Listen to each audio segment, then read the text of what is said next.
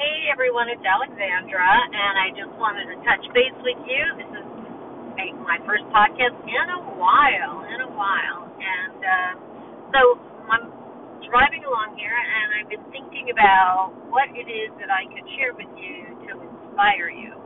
Um, I've been, uh, I've created a Facebook group and a webinar to help widows to go from feeling overwhelmed and lonely to a life that's where they're thriving. And there's, you know, obviously there's a lot of stepping stones along the way when people are grieving. And there's there's shock, there's pain, there may be trauma, there's all kinds of things. There's sleeplessness.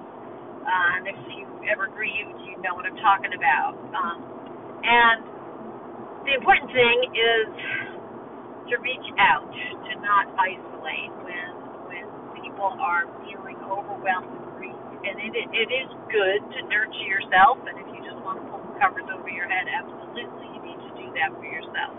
Um, but you know, for extended periods of time, not such a good idea. So you want to reach out, hopefully find supportive friends, relatives that can uphold you while you're going through your challenges uh, uh, in the Facebook group I've created, I've offered uh, at the end of the webinar, tell people you, you can call, book a discovery call, and I'll go over the things that I cover in the webinar to help you get going with them.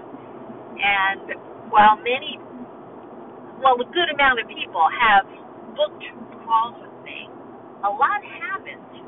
And it amazes me how many people would rather be in pain than reach out and say, hey, yeah, I, I could use some guidance here or support or just an ear. Let you know, I just want to vent.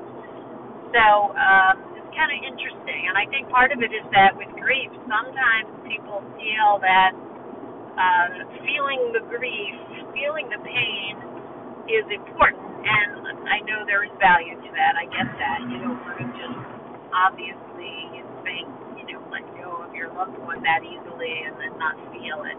So obviously, there's value to that, to feeling those feelings. Uh, but it's also okay to create a new life and still know that you love your loved one that's passed on and that you still are here to enjoy your life. So there's that balance. You can grieve and you can still thrive. So this is to encourage you that if uh, you have any unhealed grief, know that you can nurture yourself, you can reach out. Uh, the way to book a discovery call with me is to go to abhcoaching.as.me, abhcoaching.as.me, and uh, pick a time in there and set it up so we can go over whatever you're dealing with. Anyways, that's all for now. Great talking with you. Until next time, have an awesome day as best you can. Bye.